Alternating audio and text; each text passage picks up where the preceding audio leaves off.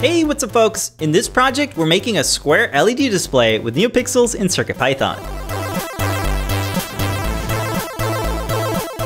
This project uses the 8x8 Neo Matrix in a 3D printed grid with a piece of acrylic to create a square pixel display.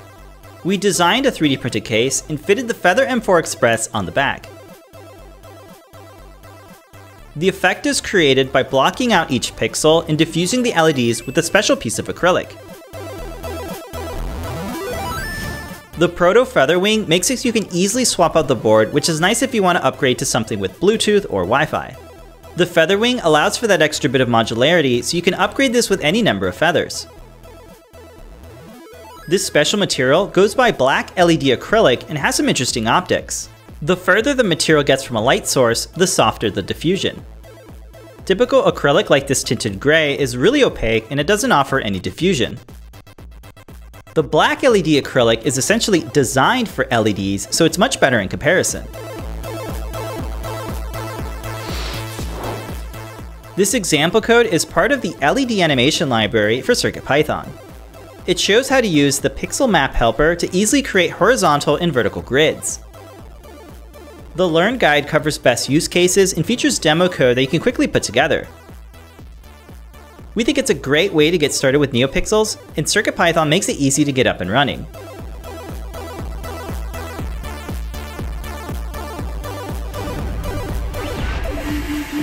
The CAD assembly snap fits together and features built-in standoffs for securing the Neo Matrix. 3D models of the PCB and components were used to create parts with precise fittings. You can get the parts to build this project, links are in the description.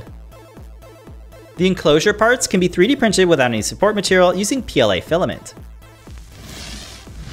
The Neo Matrix and Proto Featherwing are connected with a JST cable for a plug-and-play assembly. Be sure to check out the Learn Guide for a full step-by-step -step tutorial. The 3D printed grid features cutouts for fitting over the caps on board the Neo Matrix. This allows the grid to be pressed up against the surface and prevents any of the light from leaking.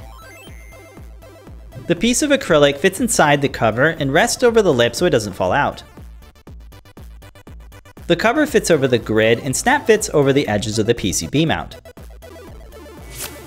Definitely check out the 8x8 Neo Matrix from Adafruit. It's a nice board with lots of pixels and mounting holes so you can make some cool projects with it. I hope you try out CircuitPython in your next project and don't forget to make a great day.